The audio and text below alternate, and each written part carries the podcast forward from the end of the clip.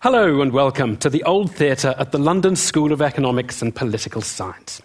Now, given all we've been through in recent years, you may be worried about the world, about global inequality, the excesses of the rich, the numbers of poor, by dysfunctional capitalism. Well, we're here to get some perspective on those issues, some history, and some implications of that history. And with me and the audience here is Deirdre McCloskey, Distinguished Professor of, of Economics, of History, of English and Communication at the University of Illinois at Chicago, and for five years she was a visiting professor of philosophy at Erasmus University in Rotterdam it would be quicker to list the subjects you're not a professor of, Deirdre. now, Professor McCloskey has thought hard about the cause of the biggest episode and mystery in our nation's life the Industrial Revolution, perhaps better called the Great Enrichment. It is the subject of her books.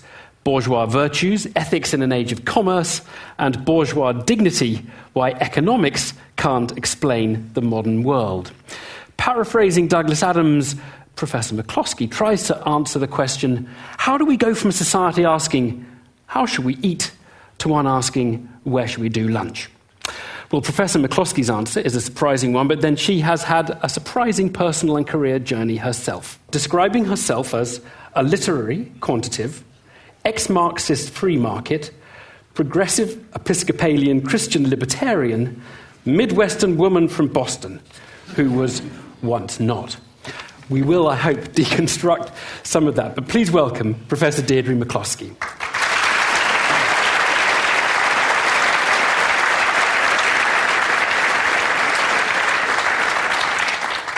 What I want to do is start with the history. I called it the biggest episode in our nation's history. Is it the biggest episode, the Industrial Revolution? Well, not really, because it's the follow on that was big. There had been industrial revolutions elsewhere, in, in Song, China, in, the, in various parts of the ancient world, but there hadn't ever been the 19th and 20th century, which could be called a great enrichment, because we went from that $3 a day average in the world in 1800 to $33 a day, factor of 10, in real terms, and in places like England, up to 100. 3 to 100. 33 times. Over, the, over 200 years? Over 200 years. That's a pretty good rate of growth. And it's worth saying, of course, that the, the $3 a day, or plus or minus a few dollars, had prevailed everywhere forever until then. So it they, is a remarkable thing that happened. They had prevailed since the caves. They had prevailed essentially for Malthusian reasons. And they went on and on and on. It was boring, it was tedious, it was very unpleasant. Right, and suddenly something happens. Okay, so we, we're agreed that this is huge. Now, how do we explain it? How do you explain it? Well, I explain it with a, a change in ideology that by accident happens in northwestern Europe, first in Holland, then in, in, uh, in England, reluctantly after three Dutch wars, and then in um, what became the United uh, States and, and Belgium and so forth. And now the world. The most spectacular event of modern times that reflects this is the growth in China and India but it started in Holland and England three centuries ago. And why? What happened? What was the, f- the, the, flick of a switch, really, wasn't it? In, in, in, historical terms, it was so sudden and so quick. It is like the flicking of a switch. What was the switch that was flicked? It was bizarre. There was no way of predicting that this would happen in, say, uh, um, in say 1600. In, in, in Shakespeare's time, no one would have thought this had, would happen. It had never happened before. And the switch was equality. A new uh, uh, notion of the liberty and dignity of ordinary people. And that then made ordinary people bold, as it does. and they started to, as, as a student famously said on an examination script many, many years ago, a wave of gadgets swept over England. But hang on, so this is the bourgeois, the, the, the bourgeoisie that you're talking about Well- in the titles of your. Well, it's, it's ordinary folk, and among them the bourgeoisie, it's the But it's- It's, not the peasants, though, is it? No, it's not them. Um, unless they devise a reaping machine or something, and then they become bourgeois. Be- because what's, what's important here is that there was a market test. Now, there, there were markets in all human societies. It's not true that the market ar- ar- arises and then we become rich. No, that's not how it worked. There were very good markets in, in, in China for millennia in all things. But there wasn't this, as you call it, the spark. And the spark was ideological, social, and political. And bang, it happened. So that ignites enormous innovation in your account. And That's it's the, the key. innovation that's driving it. It's the innova- innovation that's driving it. And that's, that's the problem with the word capitalism.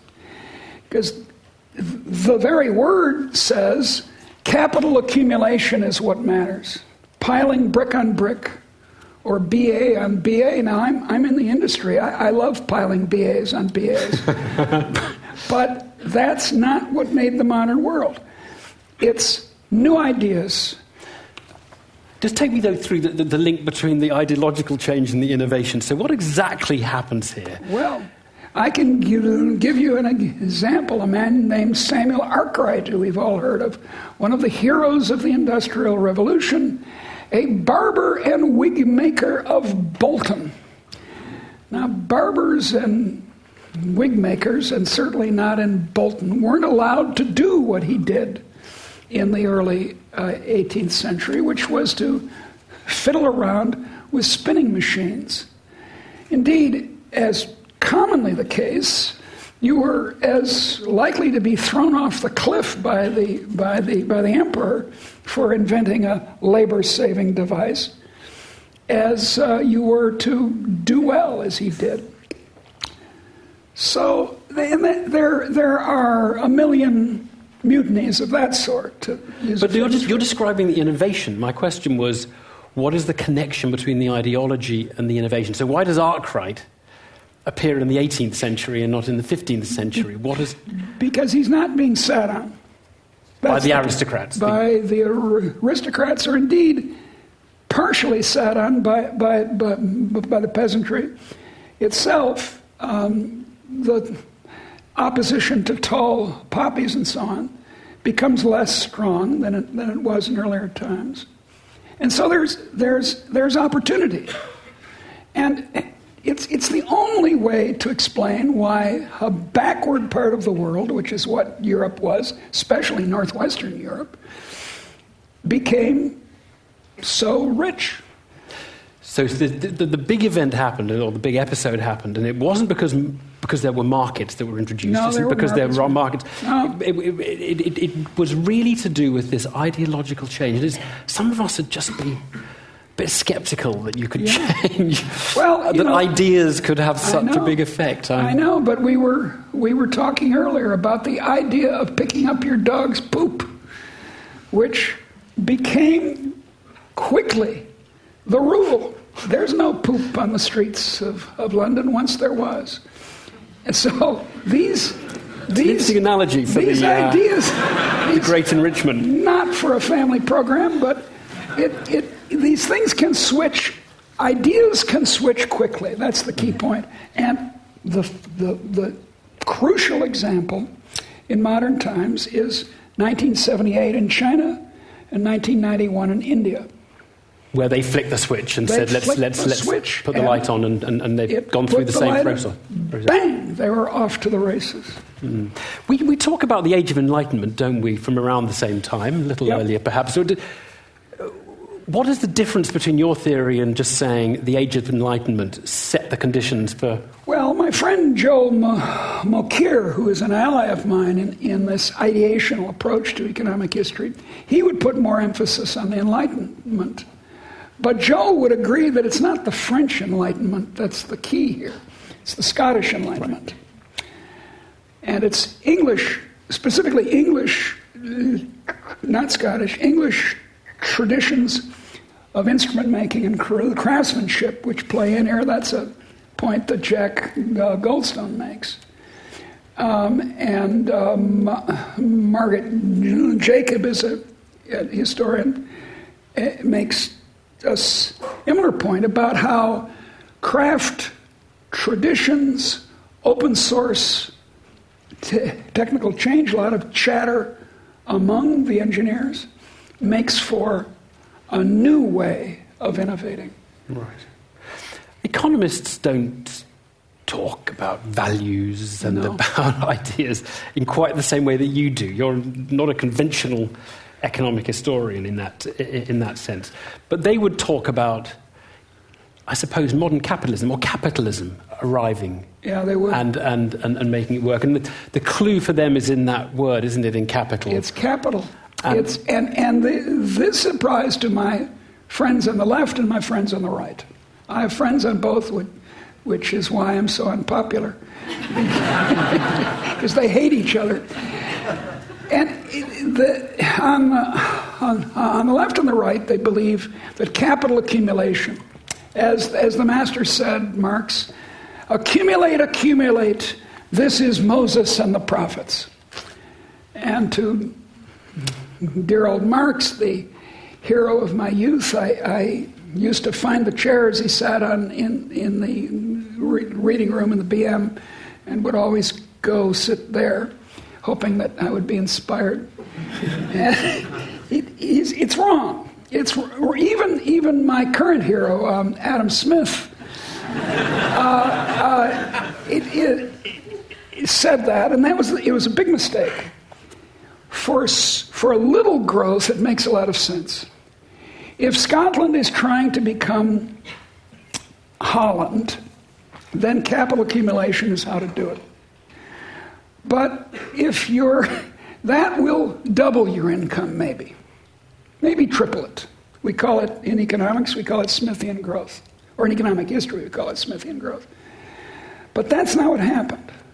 What, what happened, understand, is not 100% growth but anywhere from 2,900% growth, 2,900% growth, to 9,900% growth, a factor of either 30 or 100. Yeah.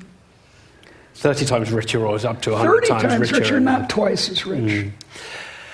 Well, I mean, one of the things you write quite a lot about is the role of morality in capitalism. You yeah. say capitalism is drenched in it which a lot of people and a lot of economists, a lot of economists just assume it's amoral, yeah, yeah. and a lot of people, and we'll get to this in questions, we'll think it's actually often rather immoral. Yeah. And I, I wonder, just very briefly, tell us about the bourgeois bourgeois virtues, what the the middle class treasured and what the values were well, that drove them to innovate. Well, I, I, wrote another 500 page book, which you can't get at the LSE bookshop. Those are two books you can't get there. um, uh, called The Bourgeois Virtues Ethics for an Age of Commerce. This is 2006.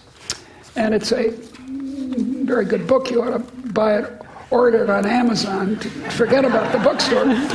But, and it, it out, the executive summary is can you be an ethical person and still participate in a modern economy? And the answer, now you, unfortunately you don't need to buy the book, is yes. And the evidence is all around us. Now, of course, there is evidence of malfeasance on, uh, uh, a mile away from here, um, east. and there's, ma- there's malfeasance in, in, in economy, in, in a modern economy. But there's malfeasance, you may have noticed, in an aristocratic economy or a peasant economy or a, a spiritual economy. Malfeasance, we are fallen uh, um, creatures. I say malfeasance is human. To have a full life in business is to have an ethical life, to believe in, in, in, in justice and, uh, and, and, and, temperance and love, faith and hope and courage, as well as prudence, the economist's virtue. Yeah, the economists understand prudence; they, they, they ignore the others. Um, I want to I want to talk in a, a few minutes about the where this the- theory of the great enrichment takes us for now, for today. Before we do, let's just see if there are any questions in the hall uh, on the on the kind of historical aspect of the thesis. This if you like, rewriting of the history of the Industrial Revolution. I think we've got a gentleman up there on the balcony, if we'd like, to, in the middle there. First hand to go up, yes, with the dark sweater. Let's put the, um, yeah, the black microphone over there. Yes, pass it down. Just tell us who you are. Yeah. Uh, hi, uh, Nico Heller. Um, could you just explain where you sort of differ from uh, Max Weber's um, Protestant uh, work ethic? To me, this sounds like a bourgeois version of uh, Max Weber, but no. maybe not. No, and, uh, but it's, it's, it, it's, it's interesting how it differs. Max Weber is about psychology, the, one of the great founders of sociology. His theory in 1905 in the, in the Protestant ethic was about a change in people's inner beliefs, their spirit, their Geist, their Geist. My argument is sociological, which is not a change within people, but a change in the conversation about people. So it's not exactly that the bourgeois virtues are internal to the bourgeoisie as much as that people start attributing virtues to innovators, to markets, to progress, to betterment, in a way that they were deeply suspicious of before. So that's the crucial, cru- crucial difference. Everyone loves Uncle Max because he, he combined a spiritual cause, the, the doctrine of salvation in Calvinism, with a material consequence. But I report to you that almost everyone who's looked into his theology has said it's wrong. And lots of people have looked into it. It's a wonderful book. Everyone here should read The Protestant Ethic and the Spirit of Capitalism. And everyone, most people have looked into his economics know that it's wrong too. because he said the Protestants worked harder, which is very strange sounding if you're a Catholic. Um, and, and that they saved more, which was factually incorrect. Savings rates in Italy were higher than they were in, say, England or Holland. We've got this really fascinating thing, though, haven't we? That, that effectively we keep thinking, goodness sake, we've got a. Uh, capitalism works here, but it'll never work over there. Exactly. And then we keep challenging it and finding actually it can work over there, or, exactly. or what we're calling capitalism. Exactly. When I was a kid, and I'm still very young, you know, I'm, I'm 71, I feel a child. But when I was a, a student at the LSE, they told us that you know those Chinese they can't ever develop their Confucian. You know, how is a Confucian going to have economic growth? And about India, well, poor India. I did my undergraduate dissertation, road and rail in India. I should sell it as a sleep aid. and, and, and it and, it, and they, they told us this is 1964. They told us, ah, you know, you know those Indians most of them are Hindus. And what do you expect a Hindu to do uh, in a modern economy? And it was a sheer Eurocentric, Christocentric baloney. And so it's proved. Hmm. Let's take another quick question on the, uh, on the history. We've got one up uh, here. Yep. That's it. So. Um, oh. Uh, my name is Lois Chaber. Uh, you talk a lot about the ideology that yeah. you felt was the groundwork for this this change in attitudes towards innovation. I do. But you don't locate it specifically in the writers or the period. could you say that it really began with the English Civil War and the end of the theory of divine right and the importance oh, yeah. that uh, Parliament and, and the common members of Parliament took? Would, is, would that be sort of the origin? Absolutely. Of, That's, that is certainly one, one of it. It was right here. it was in London, in, again, this place a mile to the east, where it happened. And you're absolutely right. The, the, um, the, the, the, Putney debates, for example, 1642, are filled with liberal thinking, and I mean it in the 19th century sense, that was terrifying to people at the time. That there should be free markets and, and free people was an appalling idea. And yet eventually it came to be. I, I I'm working on another 500 page book, which will be the, which will be the trilogy. Um, it's uh, called The Bourgeois Era, which I urge you not to order at the LSE bookstore, but through any other bookstore. and and it, it, it, will, uh, it will give the details, the, the texts and the, and the cases in point. But here's, here's an easy one Shakespeare. Shakespeare was bourgeois. He was the son of a glover. Uh, he was in, himself a successful b- b- business person. Uh, in none of Shakespeare's plays is the bourgeoisie, or indeed economic activity of any sort, honored. None of it is. Even in The Merchant of, of Venice, which is his most economistic play. The villain, well, you know, he's got a problem with acc- accumulation. And even poor Antonio, who is the merchant of Venice, is a fool for love and is not a smart businessman. And all the heroes, if they're not uh, uh, uh, um, shepherds, are aristocrats. This was not peculiar to Shakespeare. This was the attitude of English people at the time. English people were well known for an arrogant, aristocratic attitude, and in the in the in the in the peasantry, a famous two two-fingered salute. Um, they weren't making deals. They weren't famous for that. They were famous for violence. So there are lots of texts. Order the book from the University of Chicago Press early so as not to be disappointed. All right, well, look, I, would like to move on because obviously um, there are a lot of worries about the way the world is working at the moment. Yeah. And I want to pick up some of the implications you draw from your study of history to where we are now.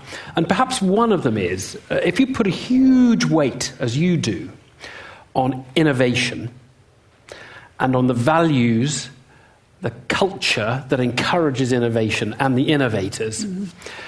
I wonder whether you are the, we, we can put you in that category that says, for goodness sake, avoid the politics of envy at all costs uh, the job is to make the pie bigger rather than to slice the pie differently. I mean, am, am I being fair? No, you're being completely fair. Look, all I care about is the poor of the world. All I care about is the uh, wretched of the earth. And if there's anyone here who di- disagrees with them, with, with that, I, I think they're wrong and we ought to argue. It's the poor that matter. What has helped the poor more than any of the envy driven policies of taxing the rich or um, regulating garbage collection or whatever, the size of the pie. If we were to expropriate the expropriators, I, I, I, I was a Marxist once, I, I can't help. If, if we were to expropriate the expropriators tomorrow, and take all the profits in the British economy and, and give them to poor people, it would help them a little bit. What? 20% perhaps? Maybe 30% once. Because you can't keep expropriating the expropriators because they're no longer expropriators, if you understand the problem here. 20%, 30%. That's what you get from the most extreme redistribution that makes any sense at all. Actually, it doesn't, but that doesn't matter. Let's suppose it makes sense. Suppose it works perfectly smoothly.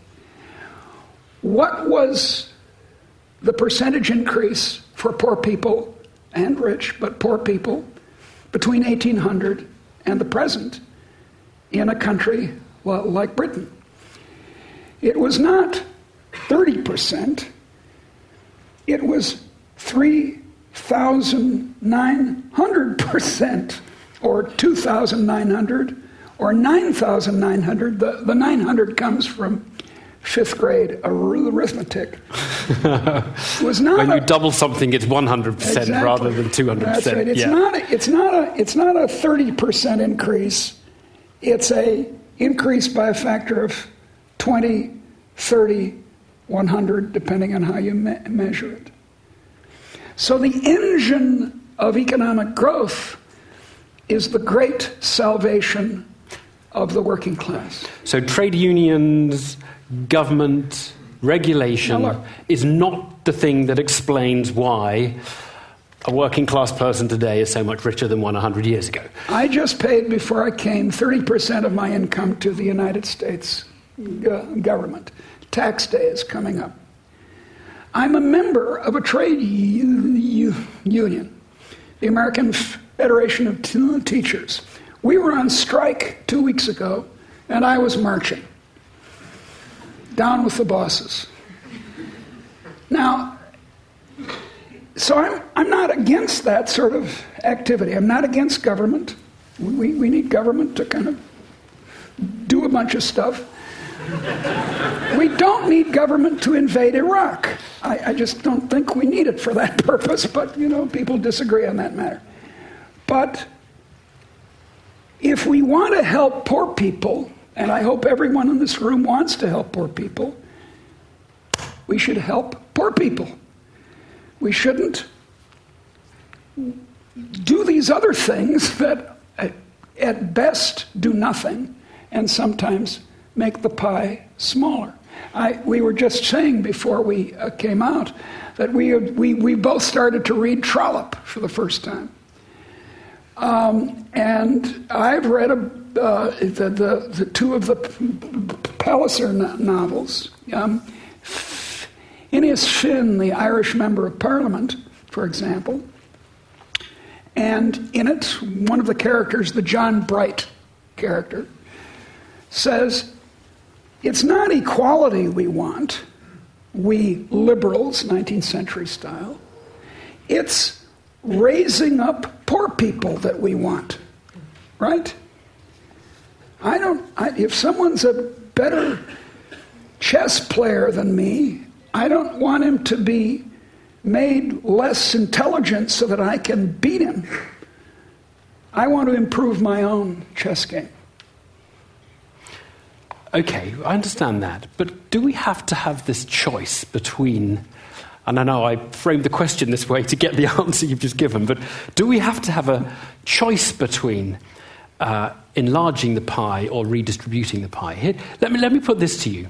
Maybe some of the things we've seen, some of the grotesque features of our economy in the last decade or so, are things that neither enlarge the pie or redistributed it in the ways that would help the poor, which is uh, the, the objective that we're talking about maybe employing some of your brightest people instead of working out clever ways to invent new smartphones, you employ them to work out more and more devious ways to extract money from everybody else.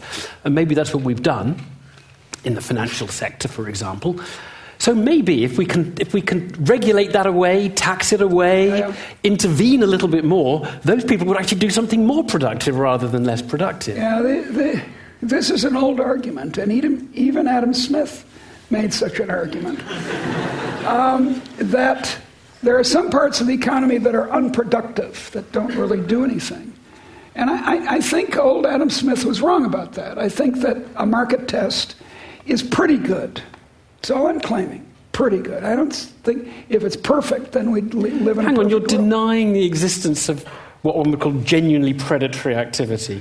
Yeah, no, I'm not. And if there's genuinely predatory activity, people should go to jail, and they, and they should. Well, let me, let me give you an example that I heard. I'm going to drive around in a van with a premium rate phone number on the back, saying, How's my driving with this expensive phone number on the back? Right. And then I drive really badly. And people phone that phone number and don't realize that they're giving me a pound every time they do it. Now, that seems to me pure predation. It's fraud. It's fraud. It is. No, it and isn't. It's perfect. What's to stop? No, it's a fr- it's fraudulent. It's, No, you see, I think you've just defined fraudulent as stuff that you really hate. But No, no. there are lots of activities. There are lots of activities that are very predatory. They basically they make money because people don't understand what I they're know, I know. buying. And, and, and but they're then, not fraudulent. And then the uh, look, fraud and force, I'm against. And that is the role for the government to stop force and fraud. and Go ahead. No, well, what about asymmetries of information? Because what we know, and what everybody who studies economics now knows, is that markets are riddled with asymmetries. is- so the person buying insurance or an extended warranty knows less about the product than the person selling it, and that's the only reason they would be stupid no. enough to buy it. Isn't that, That the is truth of it? not what economics has shown. Economics has said, among other faults, pr- pr- presumed faults in the market, say monopoly, some of them have said there exists asymmetric information. So my friend Joe Stiglitz says this. Um, uh, lots of my friends say it, and they're, but they offer no evidence that it's a big deal. None at all. They, uh, uh, uh, George Akerlof, a brilliant scientist and, and another friend of mine, um, was the one who spoke of the, uh, of the lemons. I've owned lemons. Never buy a Peugeot 504 station wagon. Believe me, I sold it for junk in five years. But quis custodiet custodium. Who are you going to trust to fix this asymmetric information? Does it strike you as plausible that Parliament, and if that doesn't strike you as implausible, try the United States Congress, is a good instrument for discerning what's information and what's baloney. So I, I, you, you can't compare ideal socialism with ideal capitalism. That's a fool's errand. We don't get anywhere that way. Because ideal worlds are ideal. That's kind of how they're constructed. So you have to look at the actual ability of government to do things, and some things they do very well, and some things not so well, and the actual empirical, factual, scientific prevalence of market imperfections. You can't just go around, as Joe Stiglitz does all the time, saying, Well, it's been shown, and he shows it on a bloody blackboard. It's been shown that asymmetry causes a big deal in the economy. Joe has never done any empirical work in his life. No, I'm not making this up. Uh, uh, George has, but Joe has not. Joe knows nothing about the world. He's no, he's now look. This is a nice guy. He's an excellent economist. He deserved his Nobel Prize, but he's not. He does. He does. But but he's he's not an economic historian. He's not a real empiricist, which is this. Uh, but I repeat myself. And so he doesn't know the facts of the world. He's never confronted whether or not asymmetric information is important or not. Not even in automobiles, or at least George. I, I just wonder whether you're a very glass half full person, really. I mean, am. because you do, and, and maybe you're a glass half full person because you're a historian. And of course, if you compare us now to Stone Age man or to, or to uh, pre, pre-industrial revolution uh, Britain, it, does. It looks pretty darn good. It really does. But, but, but maybe, I'm just maybe, people could hold themselves to a slightly higher standard and say, well, we can do a little better than comparing ourselves to 200 years ago. Why, why couldn't we make our country as rich as Yeah. fill in the, you know, insert Well- country here, as rich well- as the United States or as rich as Germany? There, there are sort of smaller differences, aren't there, between countries that might be interesting. But they're very small. And you're, you're, you're asking the same question my 91 year old mom says. When I say, Oh, mom, put it in perspective, she says, Oh, God, enough with the perspective. Enough perspective. These, these thieves on Wall Street, we got to get after them, she says. But, but, you know, I don't want Britain to become the United States. Um, we, we already have 50 states. We don't need another big state, although I agree it would be better than Texas. Uh, but, but, but we, I, I, I, and, but Britain is a very rich country. I spent the early part of my career as an economic historian arguing against the claim, a very common claim, you still hear it, that Britain failed economically in the late 19th century or early 20th or yesterday, which is just ridiculous. It's a very successful country, although I wish you would fix your toilets. Um, they're the only ones in the world that don't flush. You have to pump them. I don't get it. You, you, you, you can make hot water brilliantly. You're, you're very good at this. But, but there, there, are, there are, are differences between these, these leading countries, of which there are about 30 now, and, and increasing numbers every year Sweden, uh, Italy. Uh, these are all very rich countries. I'm sorry, Mom and you. I'm sorry by historical, per, in historical and comparative perspective, because there are still countries down at one or two or three or four dollars a day, plenty of them, although many fewer than there once were. And it, does, I, you know, look, would you have to give up, up cricket to become American? In which case, I advise you don't become America. It's uh, cricket is a better game than baseball, although your team didn't do very well. But your point is that all the differences between affluent nations, whether they're at number They're one in the league or number 15 in the league, these are just detail, detail. They're, they're small the- potatoes. Yeah, they're small, small potatoes. potatoes. And, and I'm working on the large potatoes. I want Bangladesh to become wealthy. I want sub Saharan Africa to develop and become rich like the United States or Britain or France or, or Botswana for that matter. And, and I, that's what matters to me as an economist and as a human being. But you've also made the point, though, that uh, for an, a country like Britain or the United States, stay on the course you're on. Don't worry too much about a small number of people, the one percent, as they're often called, who are walking off with such a big portion of our national income and growing portion. And I'd like to get some questions from the hall here on these issues around contemporary capitalism and where we are now. Yeah, the gentleman over there. Yeah. Uh, this is the red mic. Yeah pass it down the road. Do tell us who you are, what you're studying if you're here, or Hi, I'm uh, Tony Richards. I was studying public policy here. Um, I guess I'd just like to sort of pick up on this on this point about um, you, you talk. I kind of want to bring a resident academic into the room. Uh, his name's Peter Hall, um, and his partner Jonathan Soskice.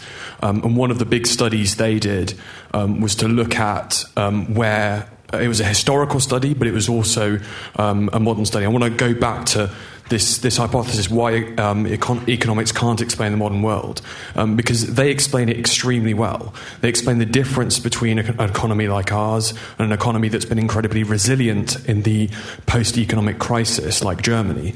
And they look at the centralization of wage bargaining institutions, the fact that trade unions are heavily entrenched in these economies, the fact that government gets heavily involved in these economies and insulates its citizens against these kind of changes. Well- and I was just wondering if you could sort of respond to that in terms sometimes, of what you said. so- you know, sometimes that works to have the government have more power.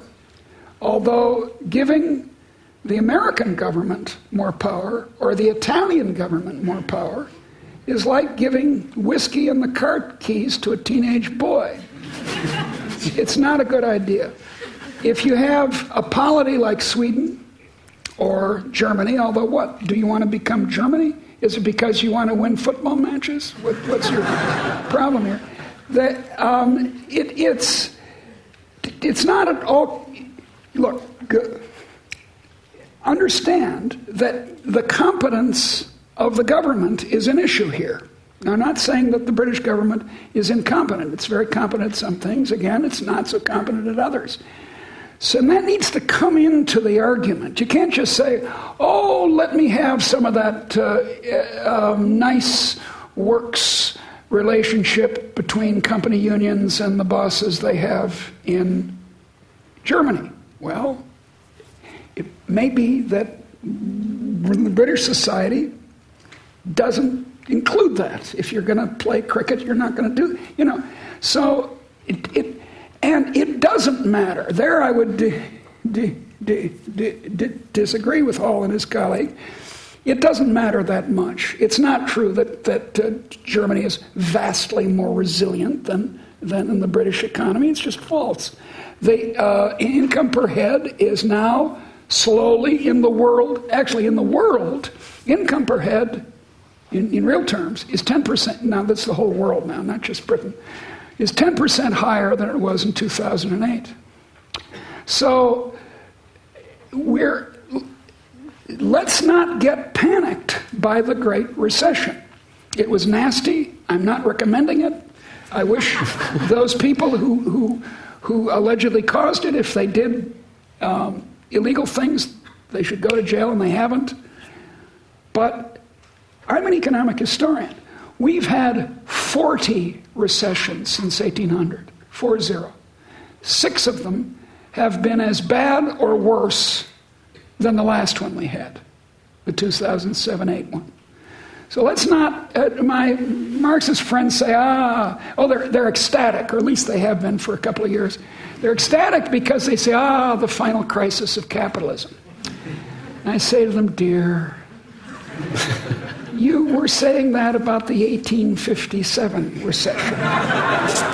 You're back into seeing it in perspective again, aren't you? Let, us um, let's take a, another question. We've got a gentleman right at the back there on the blue mic. Yeah. Um, Howard Webb, uh, uh, an alumni of uh, the LSE. Um, you were talking about your ambition about um, raising up sub Saharan Africa or Somalia to uh, greater wealth, getting the same sort of um, growth rates you, you described in the first part of your talk. Absolutely. What is the switch that is needed in those countries? Because after all, the ideas are all around us now. What, well, needs, what needs to happen in those well, parts of the world? Well, clearly, in a place like Somalia, first you need the rule of law, and that goes without saying. Um, and I, I, think you and I would completely agree on that, that. That let's get a government in Somalia and South Somalia and wherever. Let's get a government that works and that can stop people from killing each other. Yes. But once you have that, if you then go say, oh, now we've got a government that can stop people from killing people, let's tax farmers to death and give the money to urban bureaucrats. That sounds like a good idea. Or let's, let's, let's socialize the means of production. That's good. Or let's get a World Bank loan that ends up in Swiss bank accounts. That's a good idea. None of those are good ideas. Once you've got the rather obvious preconditions for economic growth, and they're not rare. China was the place in 1600 that should have had an industrial revolution, not these, these pathetic places around the North Sea with their crappy weather. Uh, um, uh, it, it, it, so then ideology matters. I'm Going to take one more question. Yes, over here, the red mic. Uh, hi, uh, Diane Perrins from the um, LSE. Um, you began by saying that the switch in relation to the Industrial Revolution was a move towards equality. Yeah. And then, if we take the Keynesian era, where there was a switch towards equality, there were higher levels of growth. In the present last 30 years, there's been widening inequality, and lower levels of growth. So, how do you square that, those findings with the idea that one should focus only on helping the poor and not redressing inequality? I don't think equality is an ethically sensible purpose. I don't see what variance has to do with anything when you've got poor people who you need to raise up. That's, that's the kind of philosophical point. On the, on the historical point, it's not so much that equality changed. That, that, it's your word, not mine. I wish you hadn't used it. The switch, turn on the switch like on a light, was not actual equality, it was an ide- ideology of equality. It's an attitude that other people deserve liberty and, and dignity. It's famously put in the American Declaration of Independence, you may have heard of it life, liberty, and the pursuit of happiness, which was not Thomas Jefferson's invention. It was an 18, by then, it was an 18th century cliche. It was, would be shocking in the mouths of a Shakespeare hero. It would be insane before the late uh, uh, 17th century at the earliest, and more like well into the 18th. I, I, um, I dispute. Look, here, here's the economic history situation. I'm back to perspective. I'm sorry, it's what I'm paid to do. Inequality rose in the early 19th century in Britain and the United States. Rose, rose, rose, rose, rose, rose. Then it fell, fell, fell, fell, fell, fell. Then it rose, rose, rose, rose, rose. Now we're talking about the early 20th century. By the 1920s, Gini coefficient inequality was about the same as it is now. Then in the 30s, it reversed and it went down to the 19, uh, 1970s. Then it started to go up. In none of these cases did it change enough that equality was the issue facing the working class. It, it was made an issue by the clerisy, by the, most of the people in this room. The intelligentsia. The intelligentsia, the artists, and the intellectuals. They said, oh, inequality, terrible. Oh, consult your Gini coefficients. And, and it, it it didn't change all that much, even between 1973 and the present. I mean, you say, oh, the top 1%, look, they show it on TV all the time. It must be true, it must be true. It's actually not true. It's, it's, in any case, you have to ask, and I think you'll agree with this, what the source of the inequality is. If the source, as you say, is stealing from poor people, I'm against it. If the source is stealing from India, I'm against it. But if the source is you got there first with an innovation that everyone wants to buy, or you can bend it like Beckham, so you get paid some crazy sum. I mean, I, I, I, I can bend it.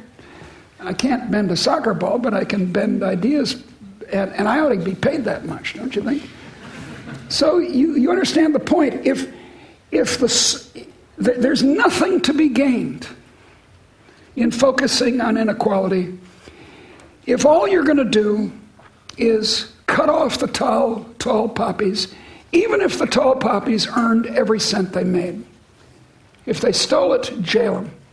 And the argument is really your argument must be that if you, if you go after the predators rather than the producers, you will accidentally take enough of the producers down with the predators. No, no. That, that you, that you, you, No, I'm not saying that. Go know? after the predators. As I said, uh, because this, the predators are all breaking the law already. So the, can... as I said to this gentleman up here, in Somalia, you've got to go after the predators. You've got to stop the men with uh, AK-47s. And yeah, but they don't come with AK-47s now. They I know with, they, they don't. They come with a collateralized uh, debt There's a famous song by Woody Guthrie has lots of songs about this. I was a kind of Joan Baez socialist for a while, and I know all the songs. and and it, you, you can you can steal with a gun, or you could, like, uh, or you can steal with a fountain pen. And fraud and force are the two things you need to watch out for. And if you're, if you're just so yeah, there, there, there's, a, there's an excess of government regulation it, as, as, though government were perfectly wise. This is the London School of Economics and Political Science. You know that governments are not perfectly wise, although I must say there were many of your early professors who believed they were all wise. I want to move on. Just, uh, just want to get the mood of the hall, though. How many of you in this hall would say you are perturbed, worried, dissatisfied with the salary or the wealth accumulated by David Beckham? How many of you would say that you are uncomfortable with David Beckham's wealth? How many of you would say you're not uncomfortable with that? Uh, you know, intensely relaxed. I would say slightly more of you relaxed. Was that, was that what you would say? And I, yeah. I, uh, I, I, congratulate you, and I'll give you a prize afterwards. right. An, let me just remind uh, you you're listening to Analysis on BBC Radio 4 with me, Evan Davis. This evening, we're guests of the London School of Economics, where I'm talking to the economic historian Deirdre McCloskey. Um, let's just pick up some other implications and, and, follow on, if you like, from the argument you've been giving us, Professor McCloskey. I wonder whether history has changed whether the great enrichment has stopped. let me quote a, a, little bit of Tyler Cowen in the book The Great Stagnation, The End of the Good Years. Uh, he says, in a figurative sense, the American economy has enjoyed lots of low hanging fruit since the 17th century free land, immigrant labor, powerful new technologies. During the last 40 years, that low hanging fruit started disappearing. We pretended it was still there, but we failed to recognize that we're at a technological plateau. The trees are barer than we'd like to think. That's it, that's what's gone wrong. Yeah, well, I, I, I am a great admirer of uh, Tyler and of Bob Gordon, who's an, another person who says this, another economist. And I've known them for a long time, and they're fine scholars, fine economists. And both of those people are, are fact people. They're empiricists. They're not like Joe, uh, you know, Blackboard. And so they're actual scientists, whereas Joe is a philosopher. I admire philosophy, but that's it's not economics. It's not economic science. Okay. Um, I doubt it. I, I, can only quote Thomas Babington Macaulay, who said on, in 1830 now, on what principle? When we've seen nothing but progress before, now that's a little bit twee, I have to say, about the 100 years before 1830, but not, not crazy.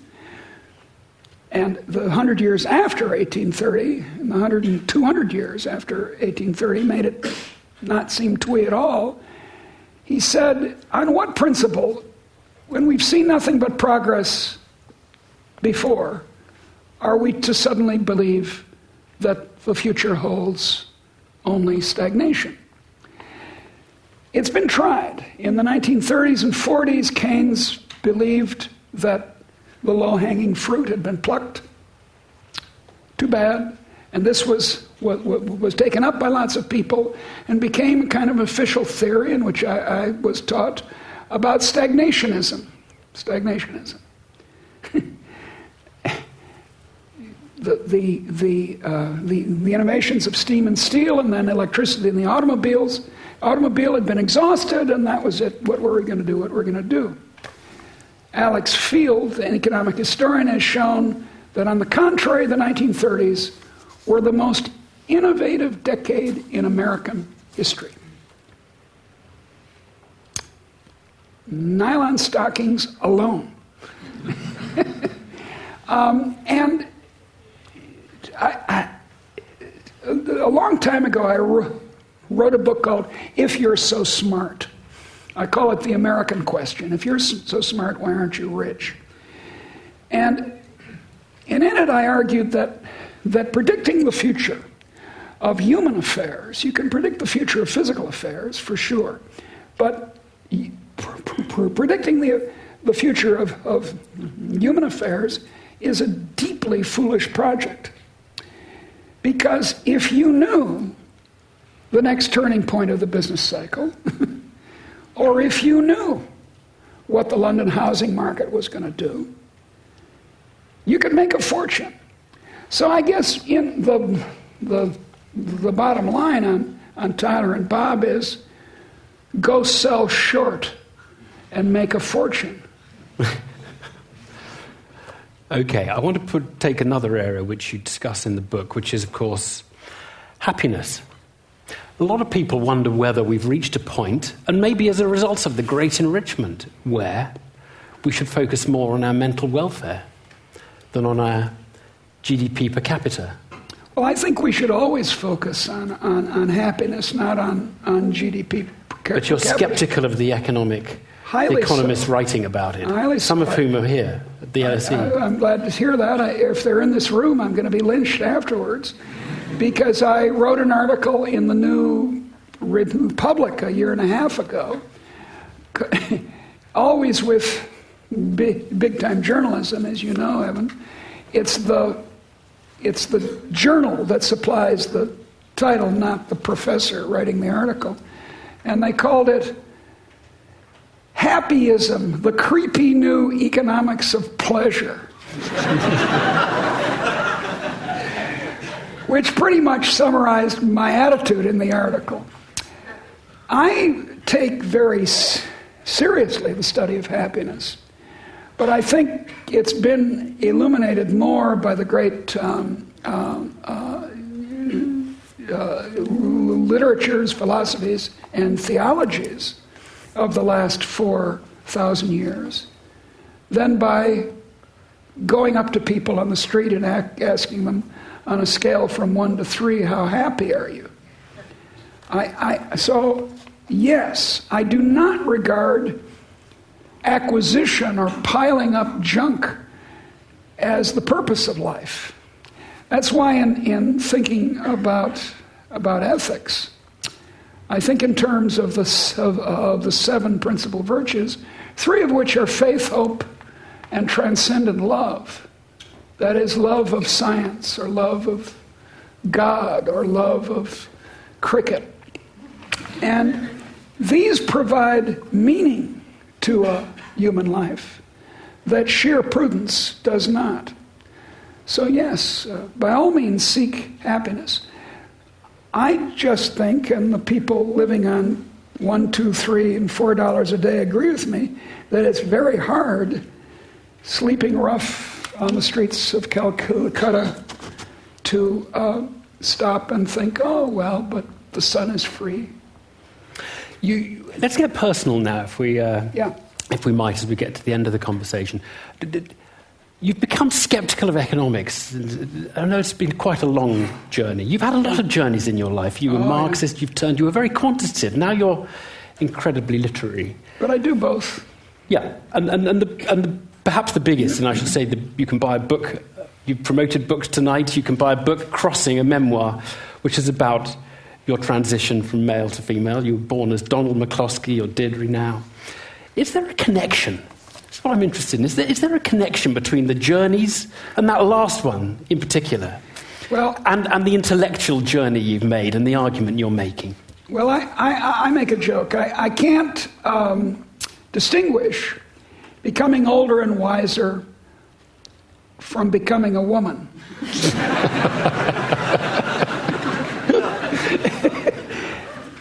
and.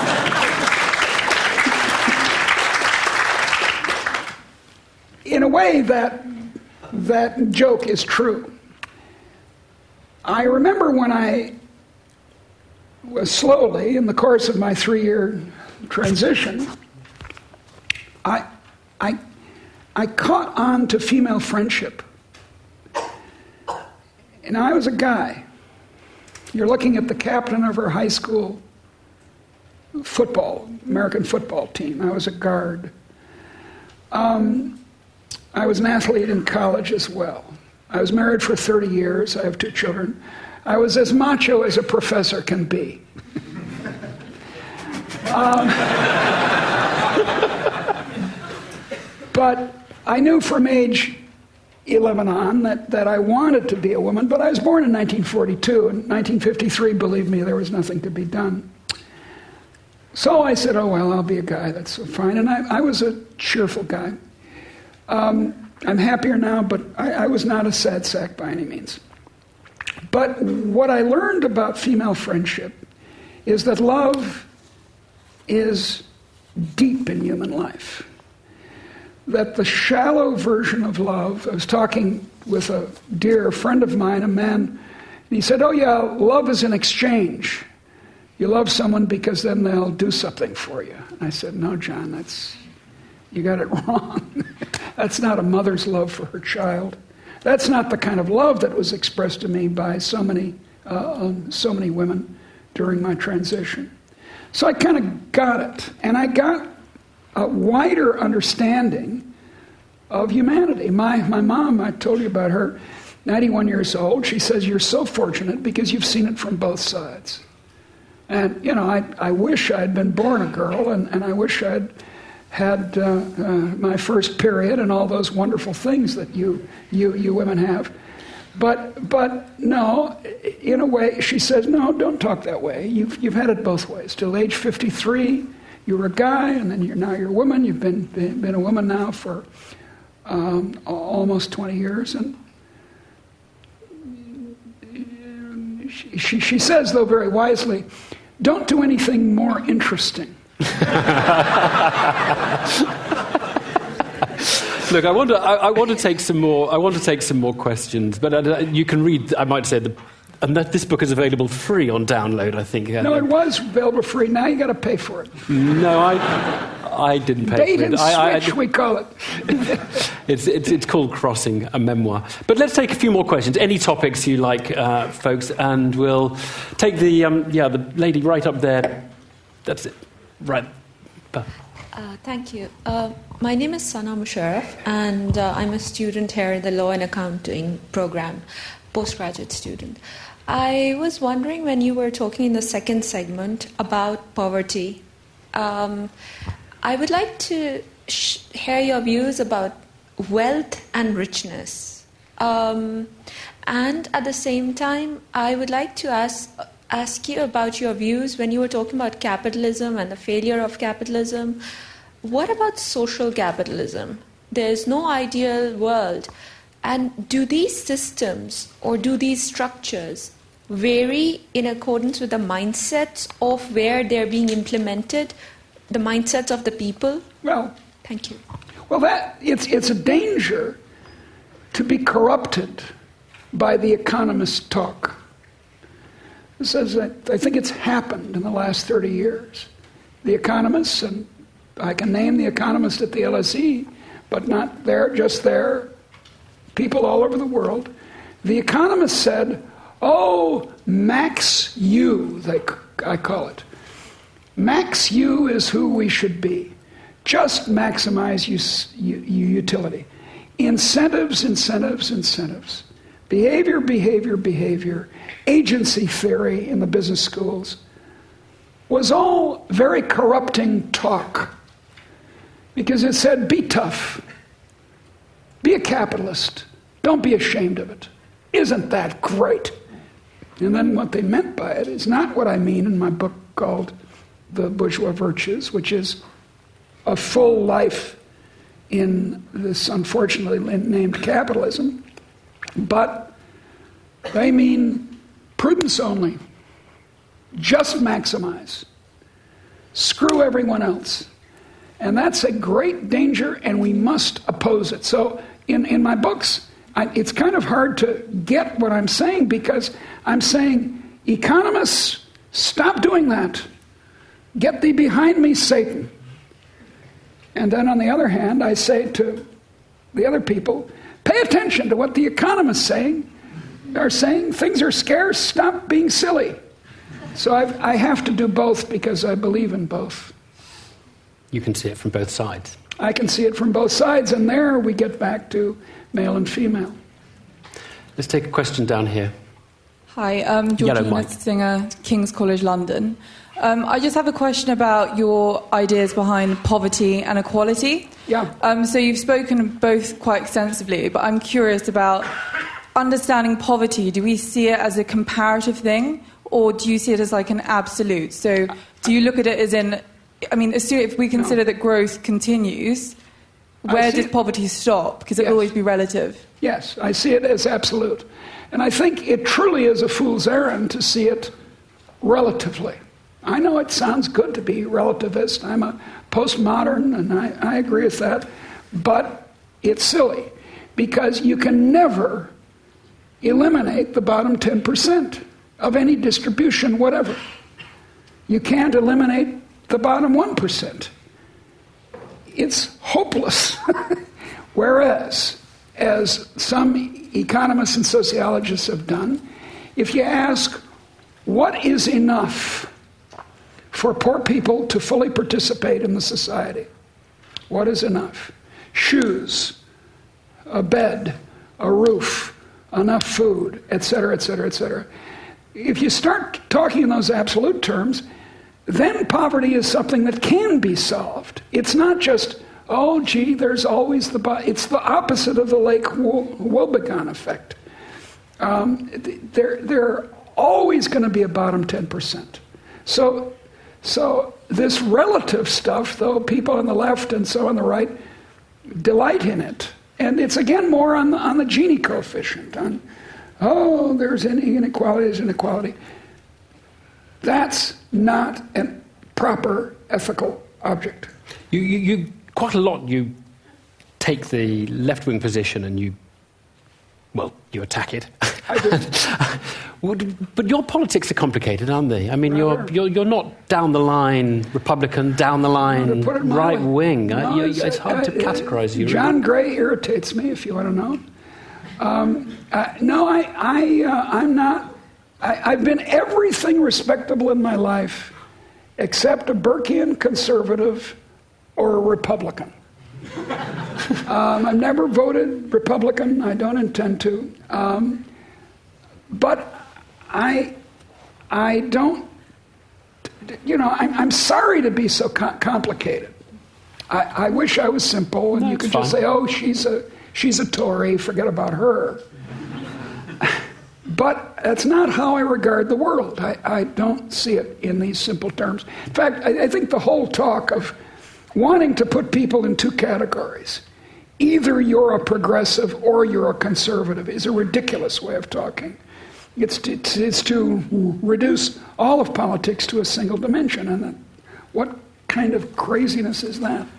We've got a lot of people who want to ask questions. I'm going to have to only take one more, I'm afraid. So, I, painfully, I'm going to have to say the last question down here on the yellow mic. Hello, hi. Bill Simmons, LSE. Uh, thank you for a fascinating conversation so far. Um, I'm just uh, working on a PhD proposal on this exact question. And. Uh, Always gets a laugh, that line. Uh, yes. yeah. Which question? Uh, this exact why economics can't explain the modern world very well at the moment. And the suggestion is that we have lots of uh, either very vague theories or lots of separate theories. And when we put them all together, it doesn't work very well. No, we get a lot of confusion. Famously, 10 economists and 11 opinions. You bet. And so, therefore, we don't yet have a Newton in physics to take it all together, simplify, and, and, and, and, and, specifically on the idea of a switch, uh, what caused the economic growth in the last 200 years or so.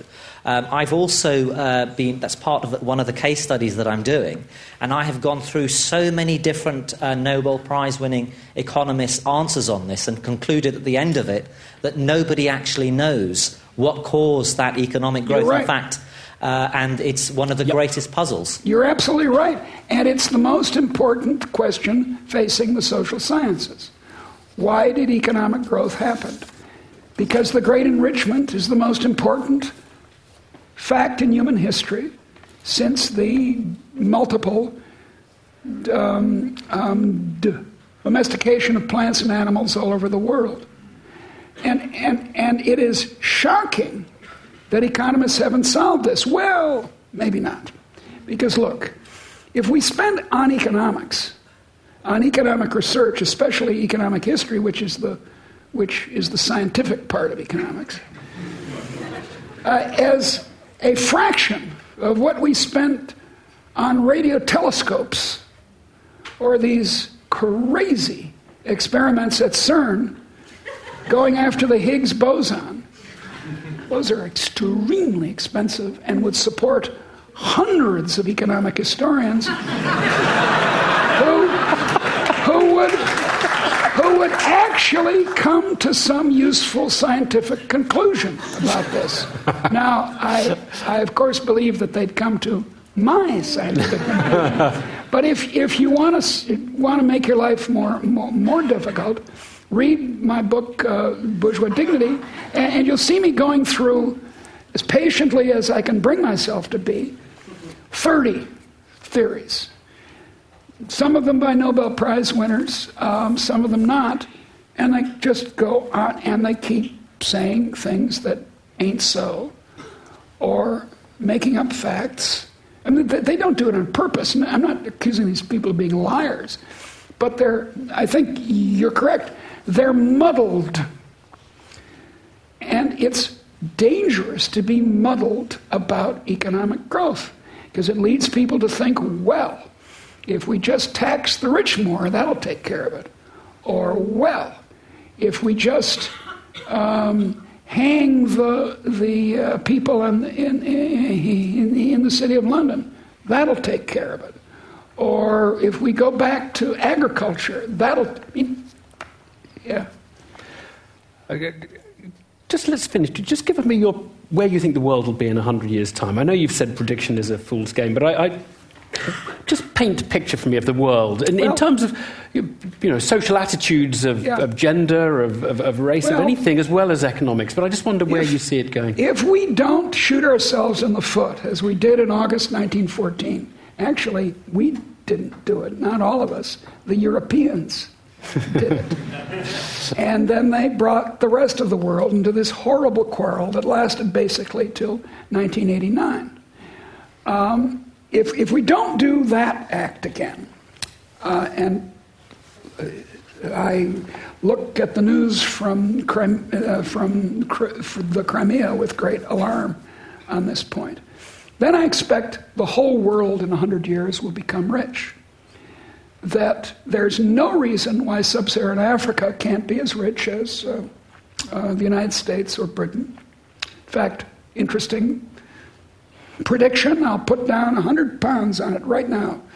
In 100 years, the great artists and intellectuals and scientists will all be black. And the reason for that is very simple. Sub Saharan Africans have much larger genetic variation than any of us uh, uh, from, from Europe or East, East or South Asia and so, what matters is the thickness of the top tail. And some Mozart, who's now herding his father's cattle, or some Jane Austen, who's um, hauling water for her family, will be Mozart and Jane Austen in spades redoubled and vulnerable. There'll be a lot of them. So but but but but that that whole uh, phenomenon will be wonderful for us all. It's not that Britain or the United States or Japan will be damaged by the Chinese becoming rich or the Indians uh, becoming rich. I have somewhat more confidence that the Indians will become rich than the Chinese. But, not because, but because they have a free society and China doesn't. And, Maybe that'll break and, with disastrous results. But we'll have more violinists. we'll have more great economists. We'll have more inventors, more business people. And we'll, we in the, uh, in the old Europe, as was famously called, will, will mightily benefit from that. And it's not what the 19th century economists offered to us. John Stuart Mill, right up to the last edition of his Principles of Political Economy, held out the, a vision of this future where, through the division of labor and international trade, we'd get a little bit better off. And I'm, I'm an economist. I Chicago school type, I have to, they'll take my card away if I say anything against free trade. But, but that's just a little bit of increase. That's maybe a doubling. What I'm talking about is an increase in the income per head in the world of on the order of five, six, ten, maybe more. And that's just going to, that's a wonderful prospect for your grandchildren or great grandchildren. And we end on that optimistic note. I know we could just uh, talk all, all, all, night about these things, but we don't have time to do so. Thank you very much for taking part in this edition of Analysis at the London School of Economics. And of course, very special thanks to Professor Deirdre McCloskey.